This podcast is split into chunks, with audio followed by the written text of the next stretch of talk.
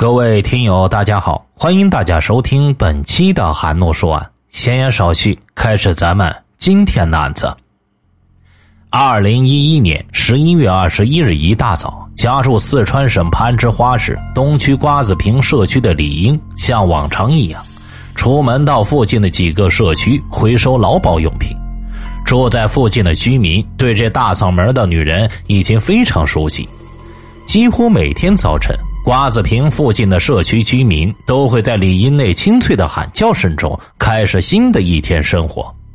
然而这一天，李英出去之后，直到中午都还没有回家。让李英的丈夫诧异的是，打了几次电话，李英的手机却始终关机。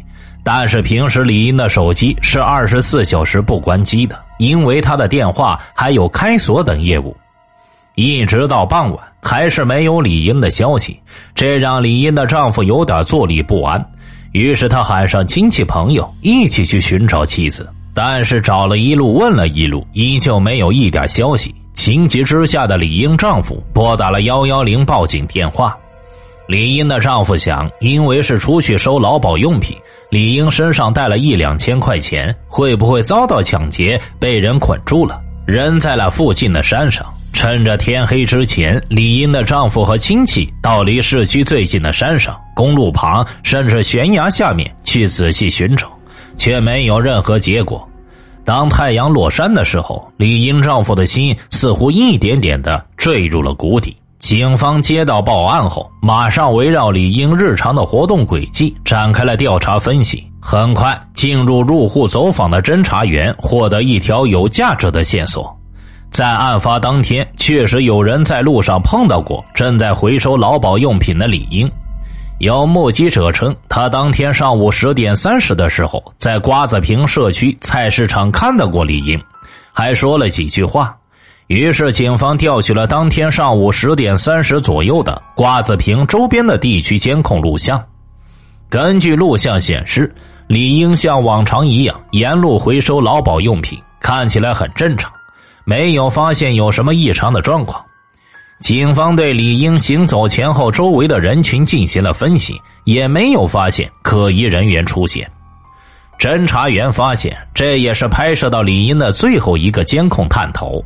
在李英离开这个监控探头的拍摄范围后，侦查员从沿路的监控视频里再也没有找到李英的身影。至此，侦查员基本断定。李英失踪的地点就在这个监控探头和离他最近的下一个监控探头之间的区域，而这个时候，距离李英失踪已经过了两天时间，侦查员隐隐有了一丝不祥的预感。经过梳理，一条重要线索慢慢浮现在警方的视线之中。就在案发当天，有人曾经在李英失踪的地点附近的一个菜市场看到李英和一个男人在聊天并且看到李英和这个男人一起离开。为了尽快找到这个神秘男人，侦查员们针对整个片区的所有居民展开了更为细致的走访。侦查员们凭着丰富的侦查经验，意识到这个男人应该就是找到李英的关键突破口。为了寻找这个可疑的男人，侦查员们在菜市场附近开始挨家挨户的走访排查。当侦查员们排查到密地社区德才路附近的时候，穿过一条狭长的胡同，一家住户引起了警方的怀疑。这家住户的主人名叫傅德贵，是劳改释放人员，在此地居住了半年多时间，在这个大杂院里租了五户人家。而这个叫傅德贵的男人并没有什么正常工作，而且侦查员们还发现一个可疑的现象。平时这个杂院的院门从来不上锁，人员是自由进出的。但自从这个案件发生之后，傅德贵就把大杂院的门上了锁，人员的进出必须由他来开门。傅德贵这个特别的举动引起了侦查员的怀疑：难道他就是菜市场里出现的那个男人？为了验证这个判断，侦查员决定采取一个大胆的行动，直接登门打草惊蛇。侦查员一敲门，傅德贵就慌慌张张的从里头跑出来开门。侦查员们亮明了身份以后，傅德贵貌似神情自若，实际上他内心中已经显现出他慌张的一面。感觉整个人都非常紧张，眼神也在躲躲闪闪。在侦查员靠近的时候，甚至开始发抖。侦查员对他们家进行了初步检查，发现了很多疑点。在傅德贵租住屋的储物室里，堆放了大量杂物，还有部分劳保用品。侦查员仔细对这些劳保用品进行了分拣。就在分拣的过程中，除了发现一个可疑的扩音喇叭之外，警方也有了重大发现。在房间的墙壁上、地面上以及杂物间里头放置的一个衣柜的门上，发现了大量的疑似人血的褐色斑迹。然而，面对警方的询问，傅德贵却固执的选择了沉默。傅德贵的沉默让侦查工作暂时陷入了僵局。难道他和李英的失踪案没有关系？在此之后，警方抓紧对发现褐色斑迹进行了化验，以便继续对李英的下落进行寻找。就在这时，一个意外的消息传到了攀枝花市公安局东区分局，有群众报警，在金沙江边上发现了一具女性的尸块。经李英的丈夫辨认，这个尸块就是他的爱人李英。经过 DNA 进一步鉴定，再次确定了这一点。而另一方面，经过检验证实了，在傅德贵家里发现的褐色斑迹，正是被害人李英的血迹。在确凿的证据面前，傅德贵终于打消了自己的侥幸心理，承认了自己就是杀害李英的凶手。傅德贵时年四十五岁，攀枝花市延边县人。当警方找到傅德贵的时候，他说早就知道自己的所作所为迟早会被警方发现。然而，让人们困惑的是，傅德贵到底和李英有着什么样的仇恨，导致他用如此残忍的手段杀害了李英？当这个疑问摆在李英丈夫面前时，这个男人却斩钉截铁的说：“他们一家人从来不认识傅德贵，更别说有什么仇怨了。”那么，这到底是怎么一回事呢？二零一二年五月三十日，攀枝花市中级人民法院开庭审理了傅德贵故意杀人一案。庭审刚开始，也许意识到自己作案手段残忍，傅德贵向法院提供了一个请求。他申请被害人一方回避，但是被审判长拒绝了。傅德贵提出让被害者家属回避的请求，与他杀害李英并残忍分尸的行为形成了巨大的反差。那么，二零一一年十一月十二日那天，到底发生了什么，让这个男人要置一个陌生女人于死地呢？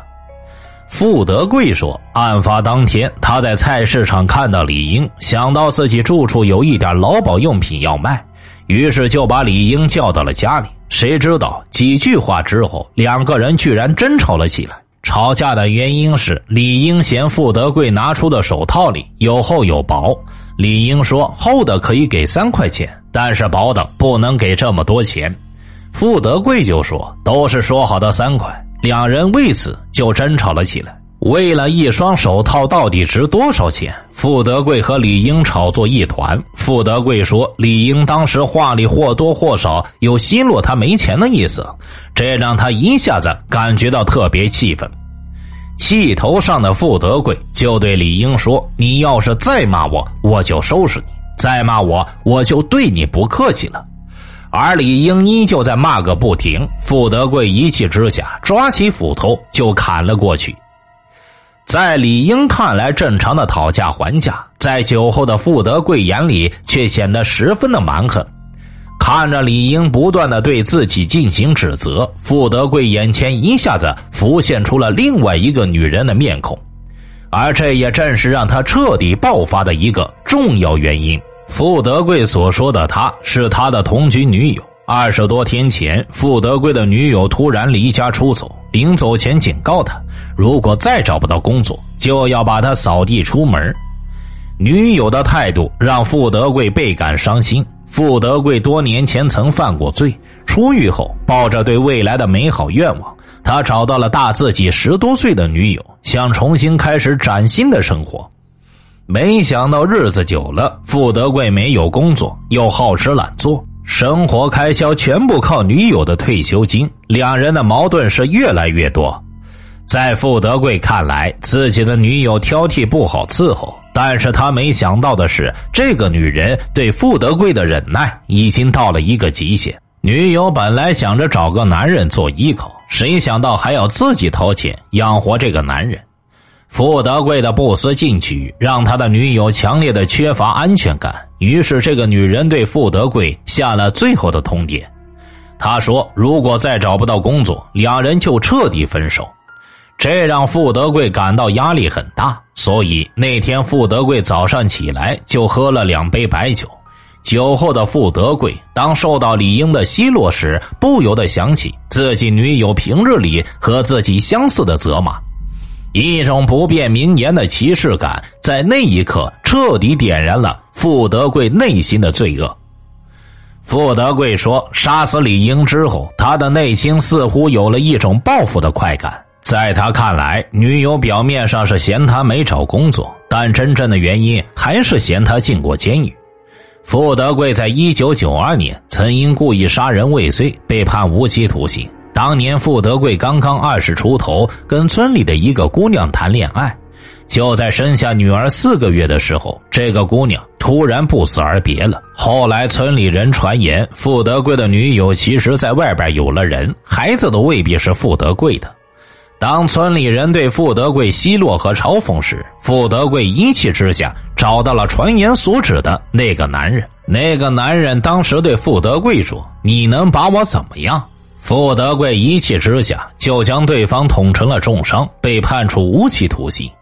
出狱后，傅德贵靠打零工生活。后来遇到了女友，原本想跟他组成一个家庭，没想到两人一起生活了四年，女友却绝情的提出要跟他分手。当李英因为手套的价格跟他发生争吵时，李英略带奚落的话语让傅德贵突然觉得自己的不幸不都是女人造成的吗？看着倒在地上的李英，一种近乎扭曲的心理驱使着傅德贵做出了更加残忍的决定。他将李英的尸体分成了一块一块，然后打出租车来到了金沙江边，将尸块扔到了金沙江里。而坐在被告席上的傅德贵终于对自己的行为感到忏悔。但无论傅德贵怎样忏悔自己的罪行，他对李英一家造成的巨大伤害已经无法挽回。二零一二年八月二十一日，攀枝花市中级人民法院宣判，傅德贵犯故意杀人罪，被判处死刑，剥夺政治权利终身。法律以其威严与公正，给了傅德贵应有的惩罚，还了李英一个迟来的公道。在傅德贵的供述里，他把自己的每一次不幸都归咎于自己的贫穷，但傅德贵也许从来没有意识到，在他人生的每次重要关头，他有做出另外一种选择的机会。如果他在出狱后靠自己双手用勤劳改变自己的生活，那么他后来的悲剧是完全可以避免的。傅德贵犯罪的心理动因，用他自己的话说，是源于别人对他的伤害。其实啊，这完全就是他的咎由自取。听大案要案，观百态人生，欢迎留言、转发、点赞。我是说书人韩诺，关注我，了解更多精彩答案。好了，这个案子就为大家播讲完毕了，咱们下期再见。